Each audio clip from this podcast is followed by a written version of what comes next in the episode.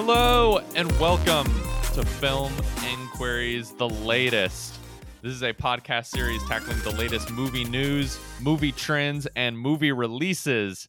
This week, we're discussing arguably the most anticipated movie of the year. We're talking Matt Reeves' The Batman, and joining me on the other line, straight from the Gotham Police Department, Sewage Department. I don't know. What what do you think is like the most kind of like unusual benign job in like the Gotham uh city government of just is you know sees all the like crime and kind of weird stuff that happens throughout the city and it's just like man this is just another Tuesday for me but has like the most benign job in in in the world Johnny Sobchak by the way everyone Yes, yeah. I don't know if there is a benign job in Gotham City. I think you'd be hard pressed to uh, to find one. But uh, I just want to know what like the street cleaner's job is. Like that's that's the meta that's the the job title I was reaching for was just like what's what's the most kind of like sanitation. boring, boring yeah like boring job you could be doing that also like every now and then you see something like really weird and you're just like shrug and move on with your day. Yeah, absolutely. Uh, thank you, Jesse, for having me on again. I'm excited to talk the Batman. Last time I was on, we were talking Dune uh, yes. back in October, and th- these have really been my two most anticipated films of the uh, the last few years. So, uh, very excited to talk about this one. Um, I am a huge Batman fan. Grew up with Batman. Dark Knight trilogy was like pretty formative for me.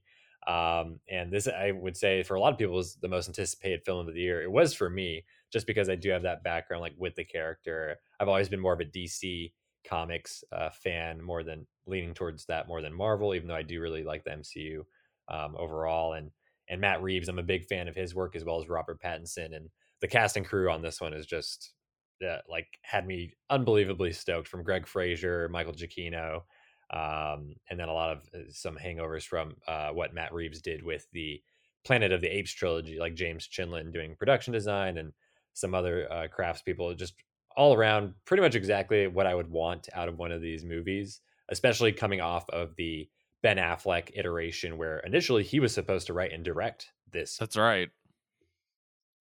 Yeah. Um I I I like you. I'm a huge Batman fan or or like as a kid, I would say Batman was probably the superhero I gravitated the most to. I'm I'm just curious as someone who is also a big fan of this character what do you think it is about batman that has made him endure for so long because I, I think it's not just that this is a superhero that keeps getting republished in comic books and obviously there's been numerous movies as we're now kind of still in this major comic book boom moment in the movies but it feels like batman has in particular remained kind of a central piece of the culture and a character that a large swath of people from around the world really gravitate to and that there's like that one statistic or saying that like more people recognize batman and superman as characters than even like jesus or like certain american presidents like like what do you think it is because i think it's not just that like this is a character that like continues through the comics, but like is one of the central go to kind of like top of the mountain comic book characters for interpretation for several decades at this point. Yeah, you're you're spot on there. I mean, there there's so many different things I feel like we could point to. I, I mean, just on a base level, Batman is cool. He's dark. Right, right. He's brooding, moody. He's very different from you know, uh, we say typical superhero, which whatever that means to you at this point, uh, at this cultural uh, moment we've reached where superheroes are so integral uh, to film, to television. I think that he still is, when you think of a hero or a superhero, they're usually like bright colors, a Spider Man, maybe a Wonder Woman or a Superman.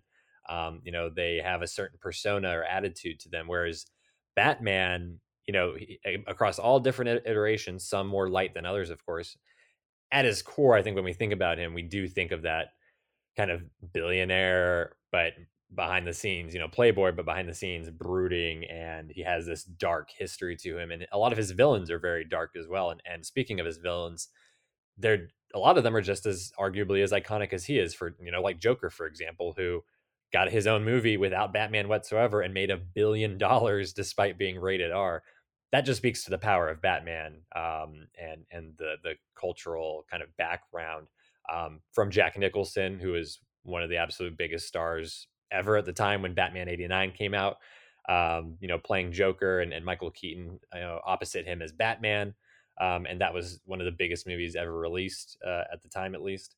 And then all the way through to the Dark Knight trilogy, which again was kind of a watershed moment. I feel, uh, especially with Heath Ledger uh, as as Joker, and and everything in between the Joel Schumacher films, and you know you have Lego Batman, uh, the movie, and the games, and the, you know speaking of games, you have the Arkham games, and right, right. And I just feel like eh, the you know a lot of it could I think could be pointed to DC and even Warner Brothers, the way they've kind of played custodian to the character, I feel like has been pretty, you know, they've certainly made plenty of mistakes along the way. Um, but I feel like just eh, the evolution has been very interesting to watch across all all media. But I think film, you know, he's been pretty much the biggest and most popular more than any other. I think he's had more movies than any other superhero um, at this point. So him and Spider Man are like the go to, and and even when they're bad, you know, uh, quote unquote, we'll look at the Joel Schumacher movies, for example, they're still very memorable. They're still like almost like iconic in their own way. Um, you know, Bat Nipples and Arnold Schwarzenegger's Mr. Freeze and, and all these other things. So um, it, it is, it's really interesting that he does have this uh, ability to endure through even, even situations like that, where it, it is kind of like a flop or just a, a misfire.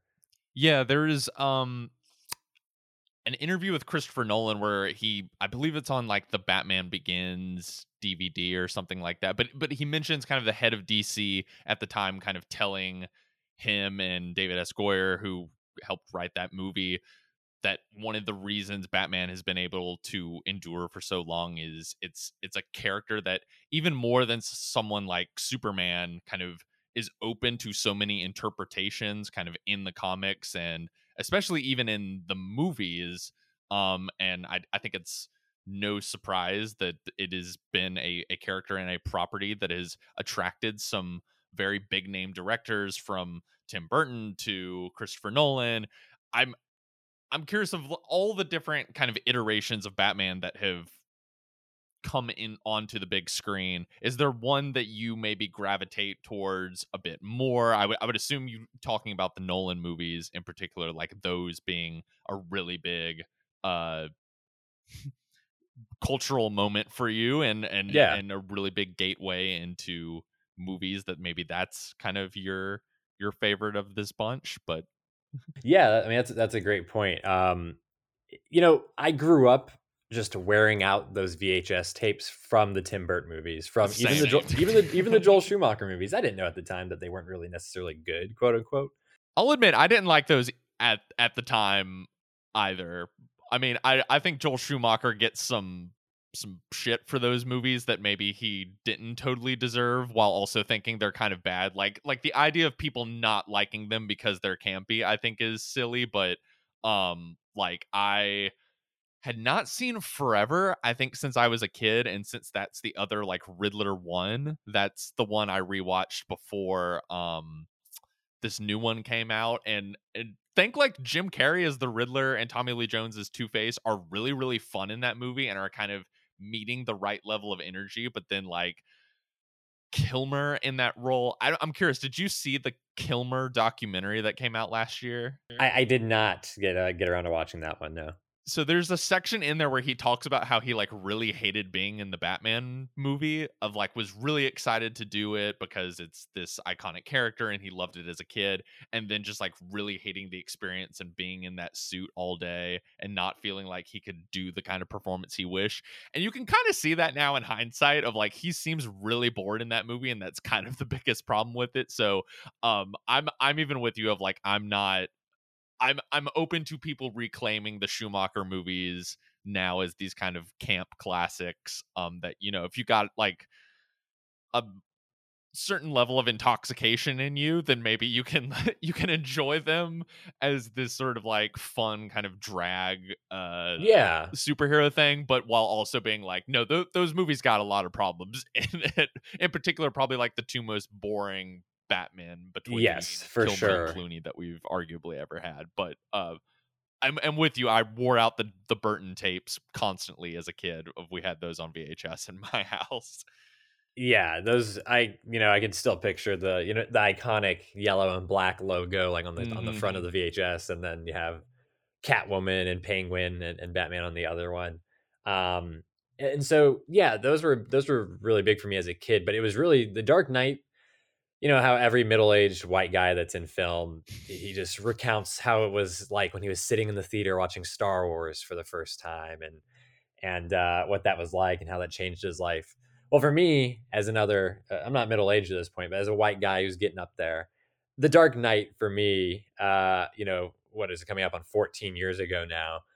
Like I was 11. Um, I was probably like the perfect age as far as like to, to get hit with like a strike of lightning uh, with regards to like movie making and a blockbuster filmmaking, like of that ilk. Um, and it was yeah it was really kind of like a genuinely life-changing thing because i had loved movies up to that point but i feel like seeing that on the big screen midnight release with a packed house like and i had been a batman fan as long as i could remember it was just seeing something like so different that was so entertaining but also like there was like an like an artfulness to it as well that maybe i hadn't really registered at least in, in previous films um, just because of my age or, or what what have you but um I would say, yeah, the the that trilogy, that but that film in particular was really what has stuck with me the most. And I would say, The Dark Knight, um, and and that trilogy and that iteration. And I love Christopher Nolan as well as a filmmaker and and his, you know, some films more than others, but g- generally speaking, his aesthetic and his like methodology to filmmaking is something I really appreciate. Um, and that so that was kind of my my watermark for what Batman on film should be like, or or what can what it can be. Um, at least until this this past week, I would say.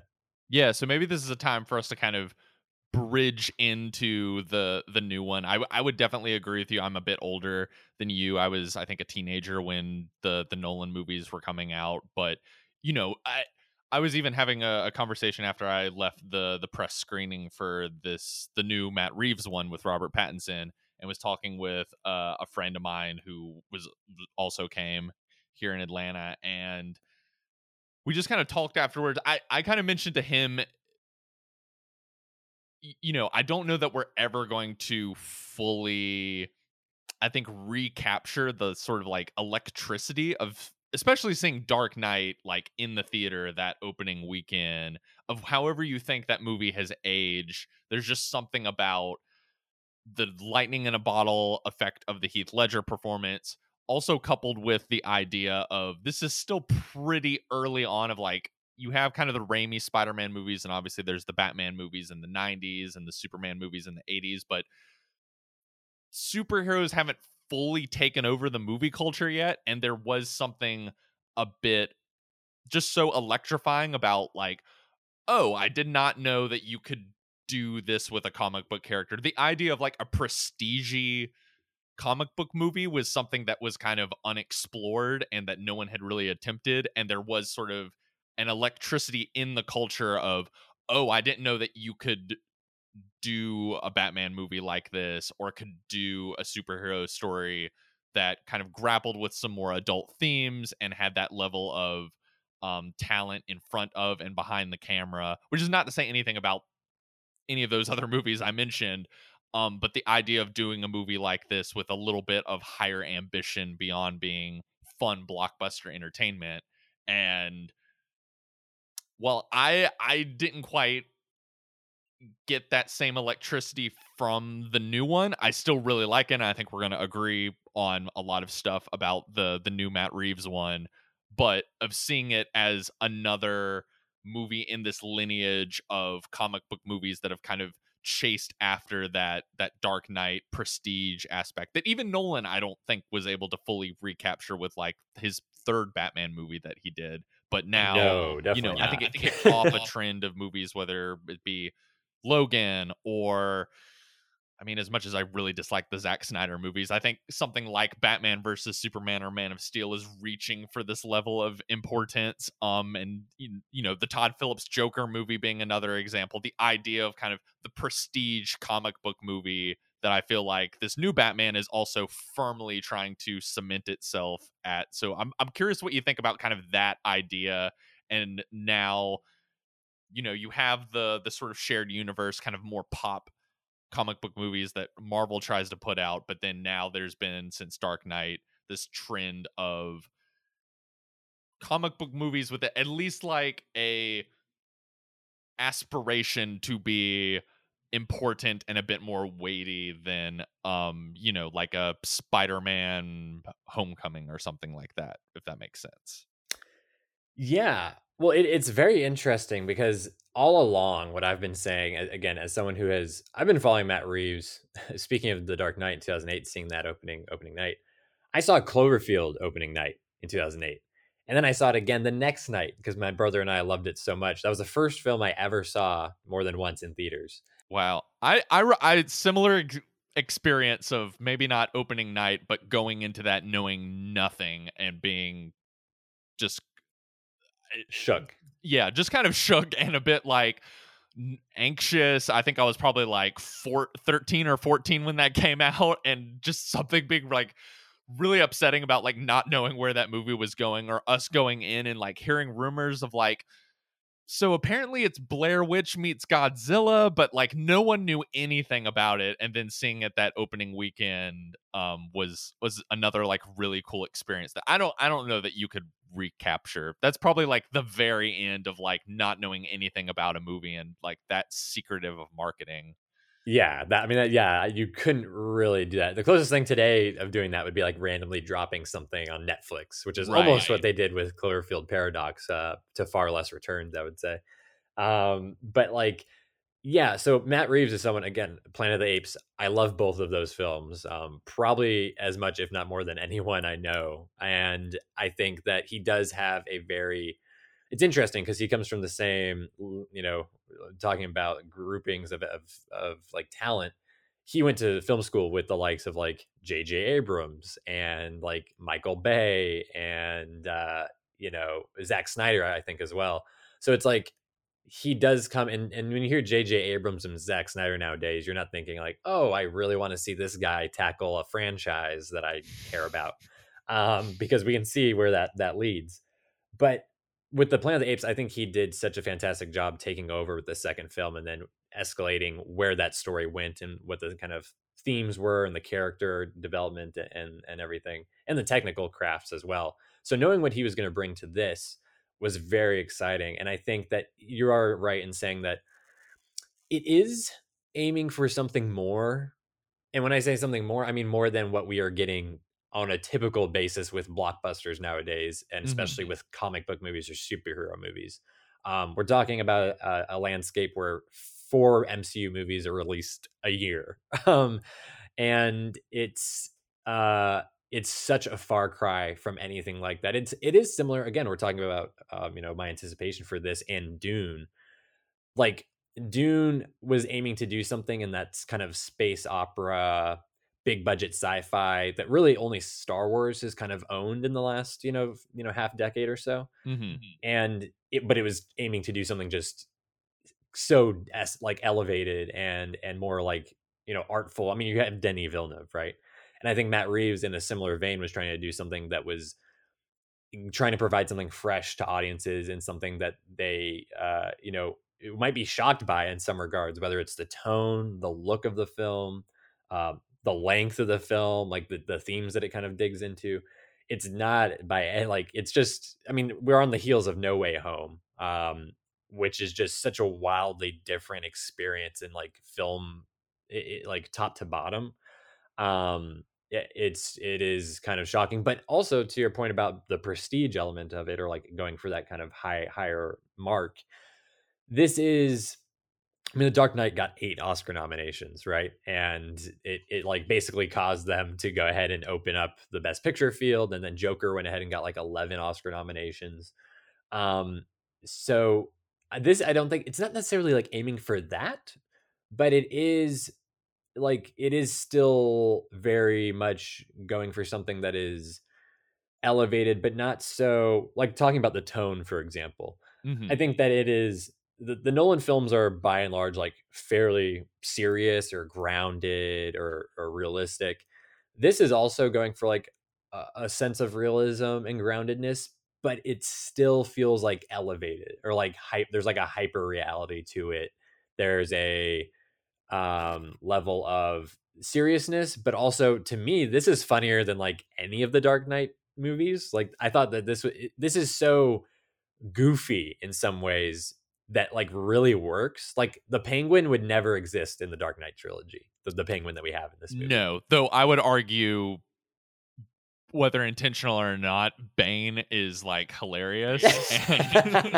okay, that is that is. I fair. can't watch that movie without like just like busting up laughing throughout it and i don't know if that's intentional or not but um and i'm not necessarily someone who like loves that's probably my least favorite of the the, yeah. the movies but bane has endured as being really really funny whether intentional or not yeah um that is a movie that i don't think is like particularly good um so like no. that that's not one unfortunately it does kind of like go out with a bit of a whimper uh but yeah, this is this is like it's not an origin like Batman Begins, but it is most like Batman. It's like almost like an amalgamation if we're talking like films, like between Batman Begins, like The Dark Knight, as far as like there's like kind of this epic like kind of scope to it because it's encapsulating like all of Gotham. There's so many different characters. Um, it's a you know it's certainly a long runtime. Yeah, I think I I mentioned so on like last week's episode Daniel Feingold, who is the guest there, him and I had were kind of like fresh from seeing the the the movie at a press screening and knew that the embargo was going to lift soon so gave like some early thoughts and i i think just to kind of piggyback off some of the stuff you said like i i think what i mentioned finding so refreshing is the movie's willingness to just sort of be a movie and be kind of untethered by the corporate responsibilities that often come with comic book movies like this like this i'm sure this movie will make a gigantic sum of money and they will be trying to greenlight as many sequels as possible. They already have like two tv shows in the works that are spin-offs of this but i enjoyed that it was just sort of willing to be its own self-contained movie. I enjoyed that I don't have to see the poor Wayne family get gunned down for the upteenth time. I and trusting the audience to just know like you know what Batman is. We don't need to do the leg room to explain to you why is he Batman? How did he become Batman? Not have to sort of hold your hand and explain to you who Catwoman is, who the Penguin is. I mean, I think you could watch this and like not know the penguin is a character but not be confused by Colin Farrell as the penguin's place in the movie if that makes any sense. It's not it's not a movie that is so narrowly focused for the fans that it it leaves you a bit confused by the mythology but also understands that so much of Batman mythology and especially so many of the villains and side characters are already pretty well known by like a general audience and Matt Reeves just saying, I just want to do a cool Batman story and do this whole self contained movie.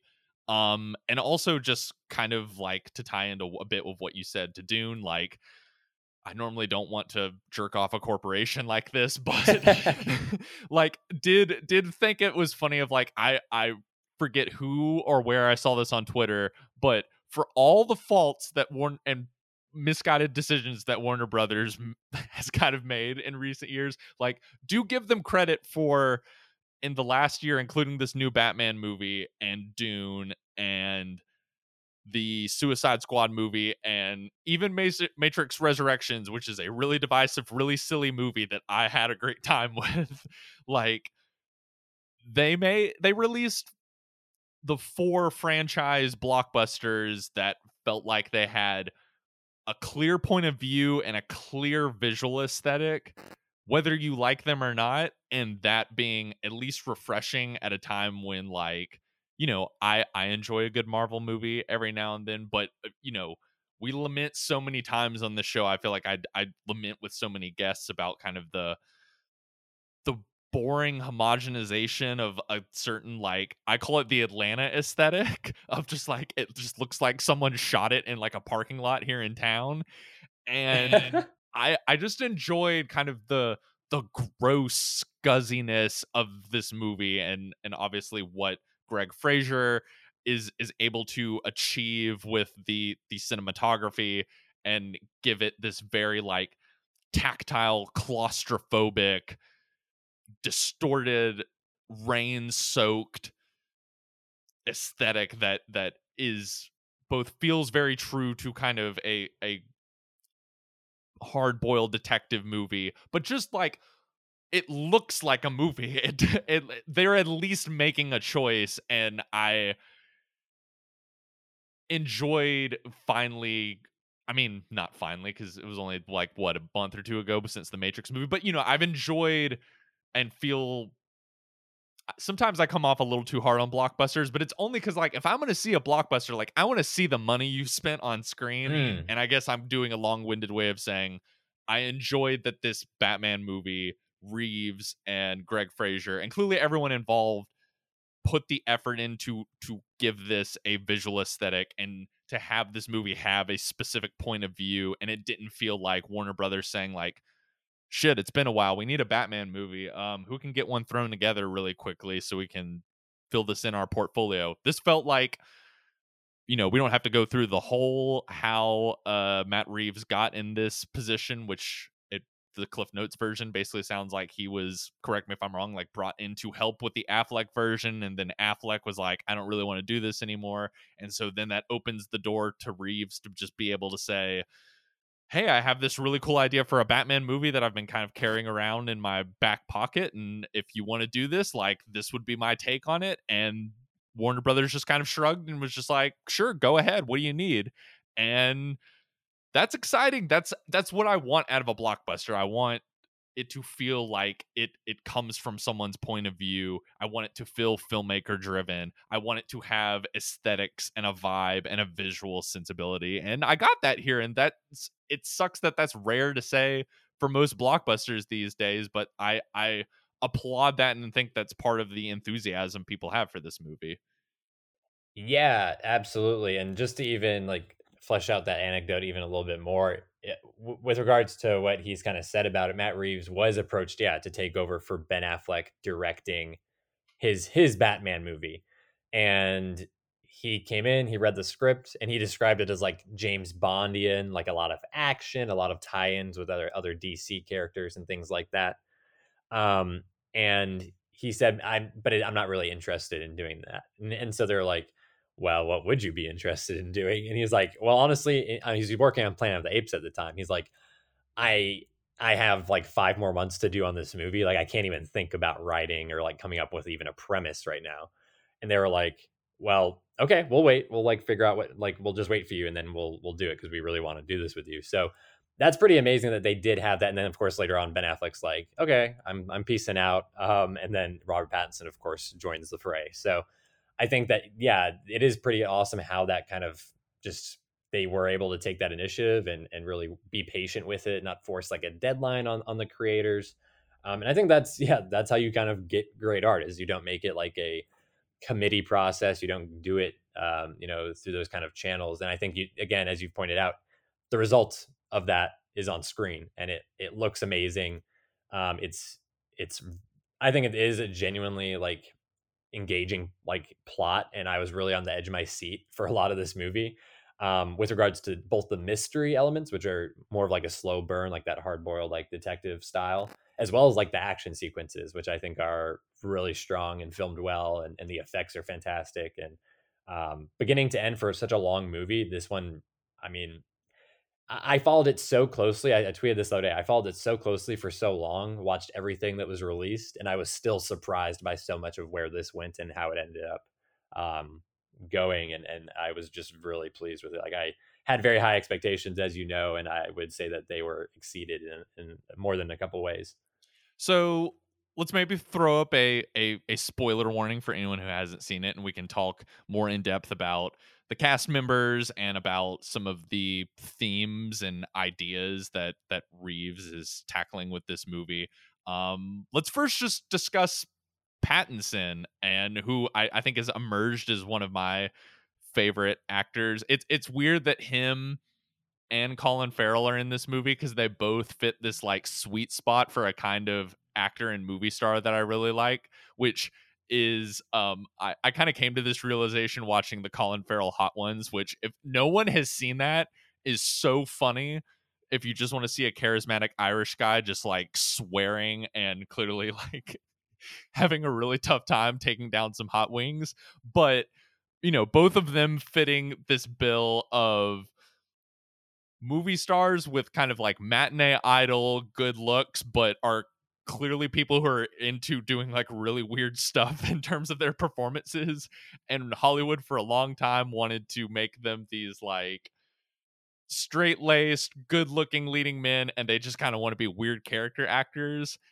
And I'm curious where you think Pattinson's interpretation of the Batman character falls in line with some of the other interpretations that actors have given. I, I would say prior to this, the two, I think, kind of signature Bruce Wayne Batman performances were Keaton and Bale. Would would you say that's that's yeah that's pretty yeah like Keaton? I feel like his take is sort of like this guy's weird like which is like a stroke of genius in the casting that i don't think i think only burton probably realized at the time which is you put michael keaton in there he knows how to work the suit but also when you see him as bruce wayne you're a little like i don't know this this tracks. This seems like a guy who would dress up like a bat and like run around the city at night. He just sort of seems like a really weird quirky guy who's into strange stuff.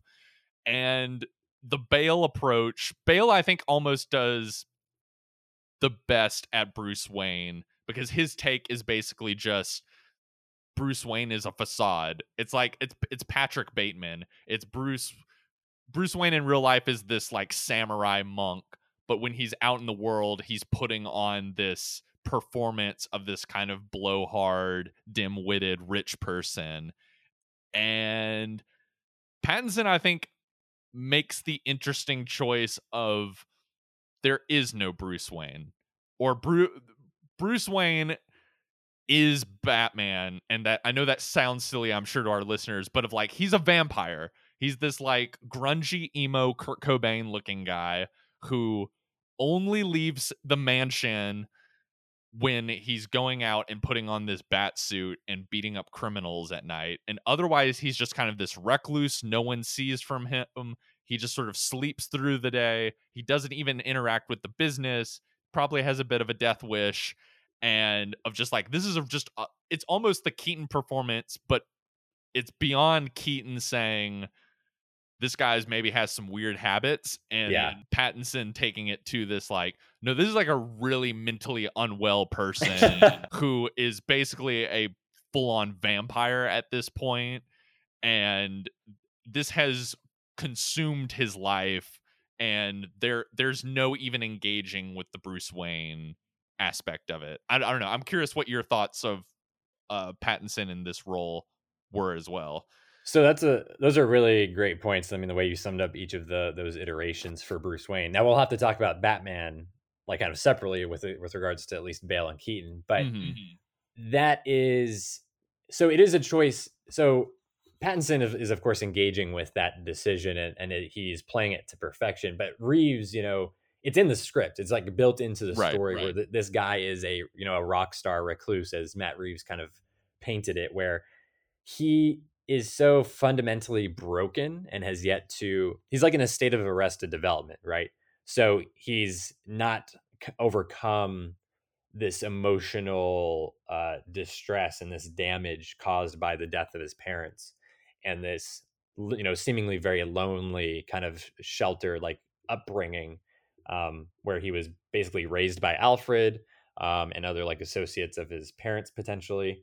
And he is there is no you're right in saying there is no distinction between Bruce and Batman because at this point and as the film really dives into in, in a couple key scenes he you know alfred tells him you need to keep up appearances. You need to meet with these people. You need to do you know you need to do your your part um, in the company in the public eye for the community. And he do, he just doesn't care. He says that flat out.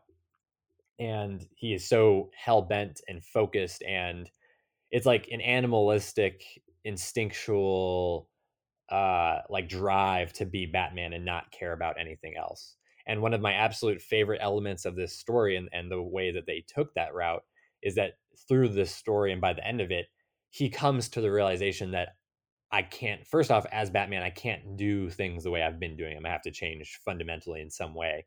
But also, Bruce, I can't, as a person, I can't continue in this way publicly, you know, for the good of like Gotham as a whole. Um, in that role, I need to change. And I think that is something that's going to be very interesting and exciting to see, um, particularly from Pattinson as a performer, is the way he inhabits that persona that we saw from Christian Bale, especially as that playboy, as someone that goes out to galas and, and other things and has to to put on that face. I think Pattinson could have a lot of fun with that. Um, I think that he has the the chops, of course, to to nail that. And uh, seeing that that dichotomy and that differentiation that is not present in this movie, but it's not present for a good reason, and it's making a point. And there's that scene, you know, Alfred again, he's telling him. Um, there's that scene in the hospital room towards the end where they're kind of like having a heart to heart and he's talking about you know i failed you know i couldn't be a father to you i wasn't you know uh, successful in trying to bridge that gap make that emotional connection and then it ends with them holding hands and, and him telling him you know how he really feels and i i, I really loved that scene uh, between those two and i thought that again it tees up um, for their um, emotional connection to really strengthen and for their relationship to flourish like in the next film potentially um, because in this movie, A, Alfred isn't in it very much. And no. B, when he is in it, they are very much at odds and kind of almost, you know, in this like rough patch um, that has probably been for most of his life potentially. It might not even just be a rough patch. It might just be a rough life that uh that they're kind of engaged in with this relationship. But I really like. I think that that way that that relationship is going to change will be reflected in the way that Bruce will act in public with regards to the company and maybe other other ways. But yeah, with regards to Bruce, that is really, um, as you summed up, a good. It is it is new, it's fresh, and I like it. And I think it gives a lot of room to grow. Yeah, and and I think just another interesting observation about Pattinson in this role is, I think he probably does the best job of any actor, even I think more than Keaton in terms of like working the suit, if that makes sense. Oh, like, no question it, I think also part of it is is a testament to the the costume design and the sort of makeshift quality of it. But you you know it's a it's a bat suit in which like the the what are the weird spikes that come out of his arms are basically just like he's like duct taped knives to the to his arm and like the bat suit looks like this weird thing he just made in his garage even the cowl looks like something you could just pick up at a halloween store but I think this suit really more than any other suit that any actor has worn in this role really highlights Pattinson's eyes and I thought it was interesting David Sims review in the Atlantic really pointed out like a lot of the acting in the bat suit is a lot of pouting and a lot of like really expressing with your that sort of lower jaw that is exposed and Pattinson doing a great job at that. But I, I think the thing I kept thinking of watching it was just his eyes and I think it's such a clear choice with Reeves and and Jacqueline Durran, who I believe did the costumes, and giving Pattinson the the sort of I think it was a clear decision to like focus on his eyes. Um, and I think he's doing a lot of acting and a lot of expressing through his eyes, and was just sort of impressed that he's I think he's able to do the most in the suit than any other actor has. I mean, part of the reason I didn't necessarily mention like Keaton in the suit or Bale in the suit is I feel like traditionally the actors get to sort of do their thing most like Bruce Wayne is where you sort of get to put your little spin on the character of like the suit is doing most of the acting but since Pattinson is largely in the suit here I think they've designed the suit to let him emote a lot through it and act a lot with his eyes, which I, I thought was such a fascinating choice and think he sort of conveys a lot just through sort of glances and kind of stares and and really I I would love to hear an interview with him where he talks about like there there's that line with um Ron Perlman talking about like when he was doing the Hellboy movies, like you almost have to overact order right. act through all that makeup. And I'm sure he's doing a lot of that with this suit of like really having to enunciate and sort of over exaggerate the eyes and sort of how his jaw hangs and how it clenches and stuff like that in order to convey all this emotion and have it be so crystal clear while he's also being this very like stiff intimidating figure yeah i mean really really great points all around there there have been several like comments or interviews where they do talk about that i mean first things first robert pattinson is i think fantastic in this role as mm-hmm. batman mm-hmm. Um it's one of my favorite comic book movie performances uh by far and i think the highest compliment I can offer him specifically um, is in all the other iterations of Batman, it's Michael Keaton as Batman, like his his little iteration of it, and Christian Bale is doing his very grounded, realistic version of it. And in this, I never thought of it. He is in it so much. He is in the suit so much, and Batman is present so much. I never thought this. This is Pattinson as Batman. This is Robert Pattinson doing his spin on Batman and it, uh, part of this can be attributed to the writing as well, but a lot of it is on the performance. I just thought that's Batman. Like this is Batman that we have not really seen before in in a live action film. Um, I was just so blown away by everything in this movie with that character, um, and I think there have been, like I said, those interviews or comments where they talked about that actually, the acting in the mask.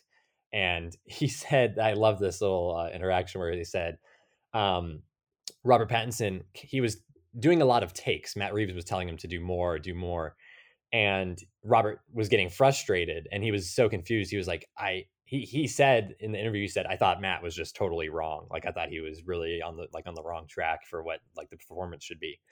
And so Matt finally was like, after so many takes and still not getting it, he was like, "Come, come, take a look." And they, they were, he was showing him the playback, and Rob was like, "Oh," he was like, he was he was like, "I was so wrong and like so far off," and and Matt was right, and you do have to really overact, and there's so much more uh, the intensity that you have to add to the eyes and just different little movements. Um, so that is that is really interesting, and the I mean the eyes are in good time. Um, you know, uh, Matt Reeves said that he saw good time, and that was what made him think Robert Pattinson can play Batman and he said specifically in good time it was the eyes just the intensity in the eyes and what he was doing with his acting there is what really led him to think that he would be a perfect choice. And i think that that was 100% spot on. Well let's run through some of the other ca- major cast members playing major characters. Obviously have zoe kravitz playing catwoman colin farrell pretty much unrecognizable and like one of the best makeup jobs I've ever seen as the penguin. Paul Dano as the Riddler, which I think is probably the most fascinating one to for us to unpack because it is a a very specific, very very different interpretation of this character than probably anything else that I've seen. And Andy Serkis obviously is Alfred. Um, right john which uh, who i had forgotten was even in there were so many people in this that i'd i'd forgotten he was in it. I had forgotten i'd forgotten peter sarsgaard was in this. Um yeah i i it's a fantastic cast. It's it's it's a very very very stacked cast. Um do we maybe want to talk a little bit about about dano as yeah. I, I would say dano is not someone who typically gets a sort of bite at the apple and big franchise blockbuster entertainment. Um, his version of the Riddler in, in this movie is basically a straight serial killer. I mean, he's modeled after the Zodiac killer. This is a, a spoiler, but we have given you ample warning. I thought one of the more impressive and kind of genius strokes of this movie was to sort of have the reveal at the end be no, he him and Batman are two sides of the same coin, and this pretty provocative idea of like Batman inspired the Riddler and the Riddler is also this like online edge lord who has basically like through this conspiracy that he is trying to reveal through these these murders has recruited his own following of people who want to commit acts of terrorism in his name and to sort of dismantle the institutions in Gotham which you know, this movie was written in 2017, but I've seen plenty of people mention that, you know, that's a a very like hit home hit close to home for many Americans in the last like couple years after everything that's happened with, you know, the QAnon movement and all of that. But I, I don't know what did, what did you think about this reimagining of the Riddler which I thought was very interesting and I, is so totally different than any other all the other interpretations of the characters, like you know, Zoe Kravitz, great as Catwoman. I thought very fun. Mm. Colin Farrell is the Penguin, maybe the person who's having the most fun in the entire movie. But everyone else, kind of in the movie, I think is is within the the sort of reins of kind of generally what we would expect from these characters. While the Riddler character is a totally different reimagining that I remember seeing the trailers and being like, oh yeah how has no one thought to just sort of reinterpret this character as basically a serial killer and do a like batman serial killer movie?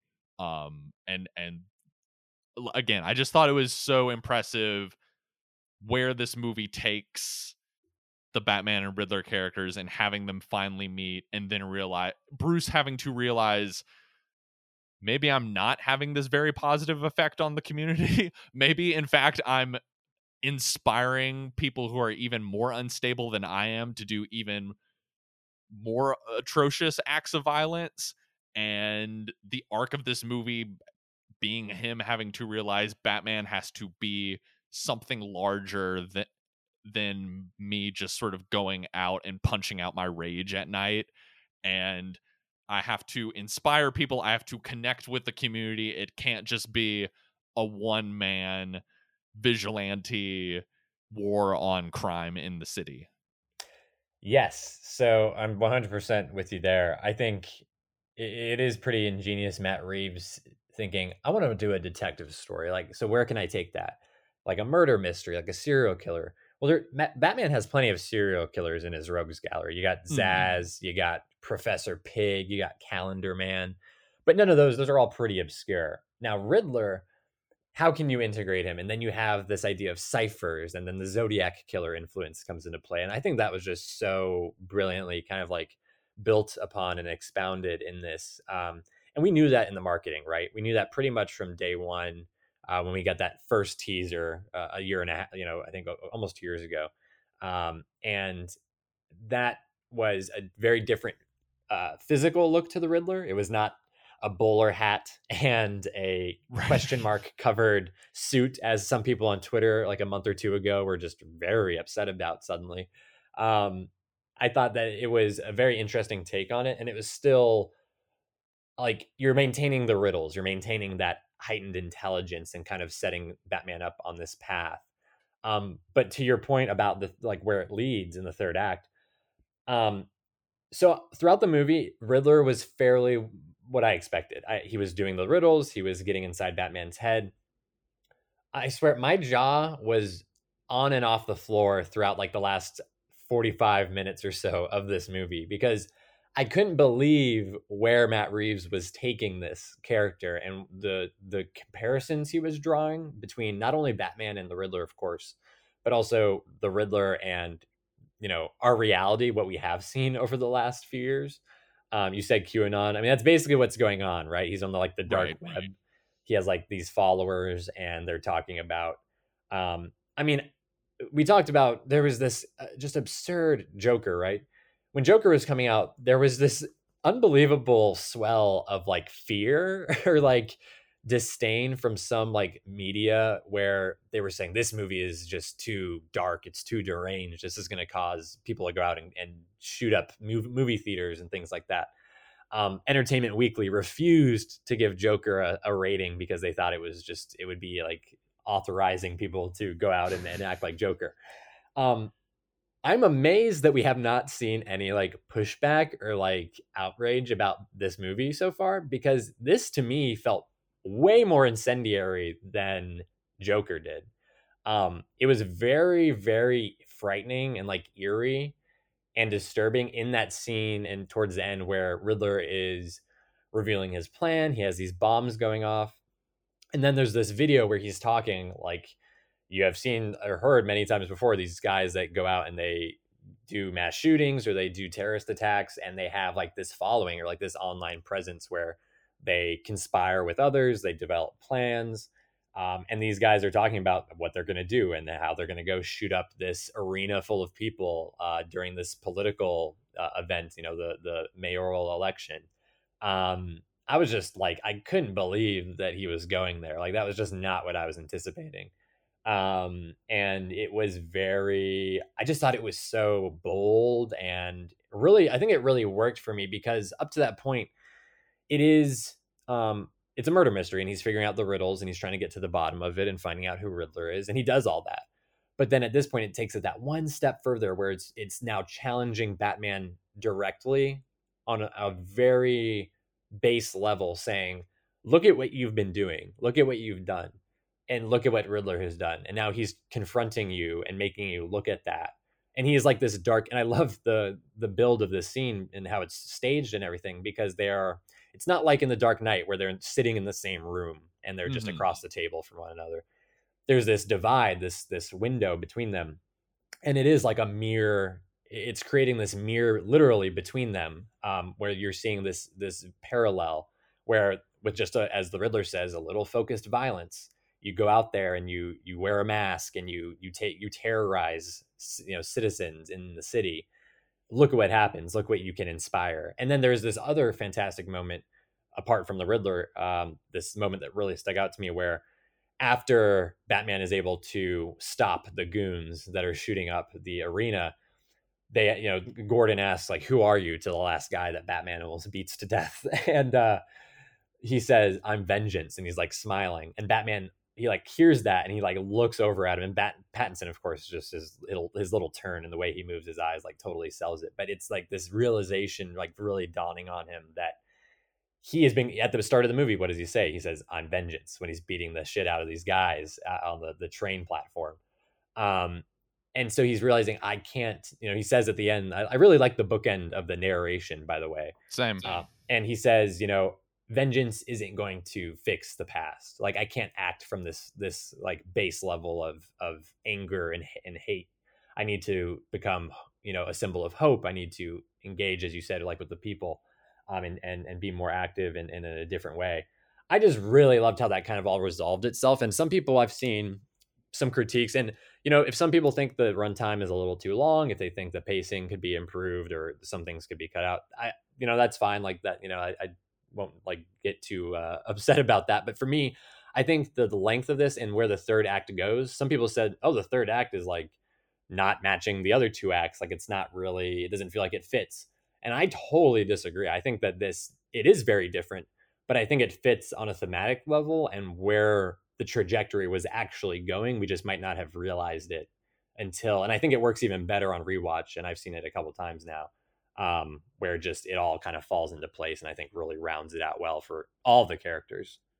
Yeah, I definitely really liked that and, and agree with you of of really admiring it where you realize what the full arc of the story and and the full set of ideas that Reeves has kind of been sort of like almost like little clues that you're not fully realizing until it gets exactly. to that that final moment and seeing like oh it's it's we've been laying the breadcrumbs to this being the arc of the movie and this having to be about this question of whether or not like Batman's rage filled vigilante quest maybe maybe isn't the best thing and and you know uh, questioning that that idea and and offering up a hopeful trajectory for Bruce to move and like i almost think like going back to like whether this movie will have sequels which i'm sure it will like even if this was the only one like i i would buy that as the movie ends with maybe bruce being like you know what maybe i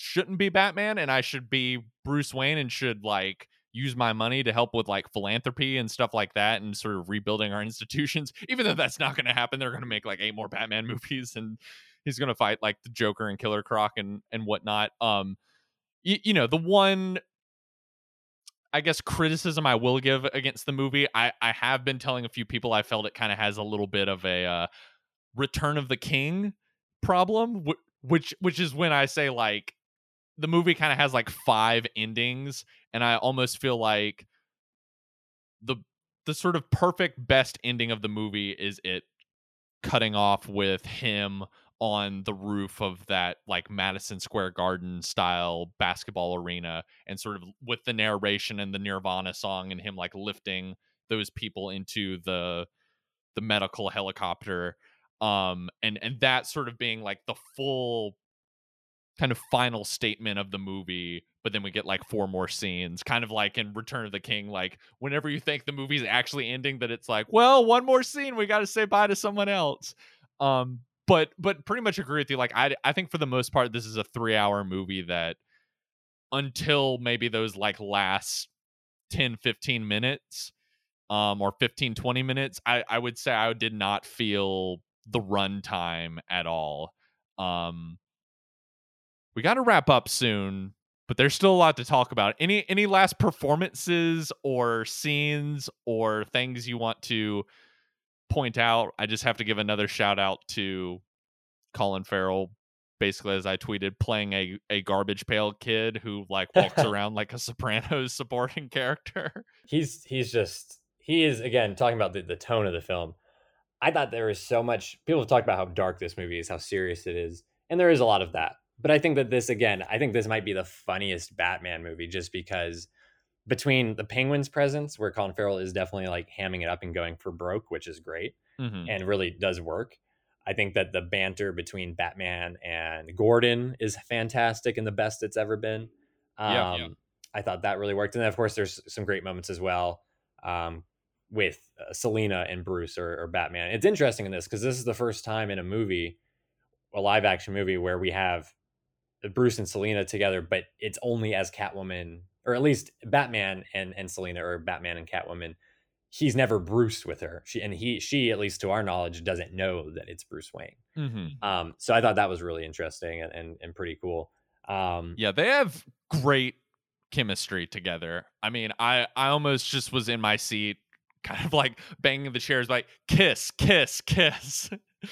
Uh, and and you know, I I really liked Anne Hathaway as Catwoman, but I will say I was glad to have Batman and Catwoman with at least some chemistry because I will say one of the problems I think I have with that last Nolan movie is as as fun as Anne Hathaway is having, she really has no chemistry with um Christian Bale, even even in terms of just like general banter.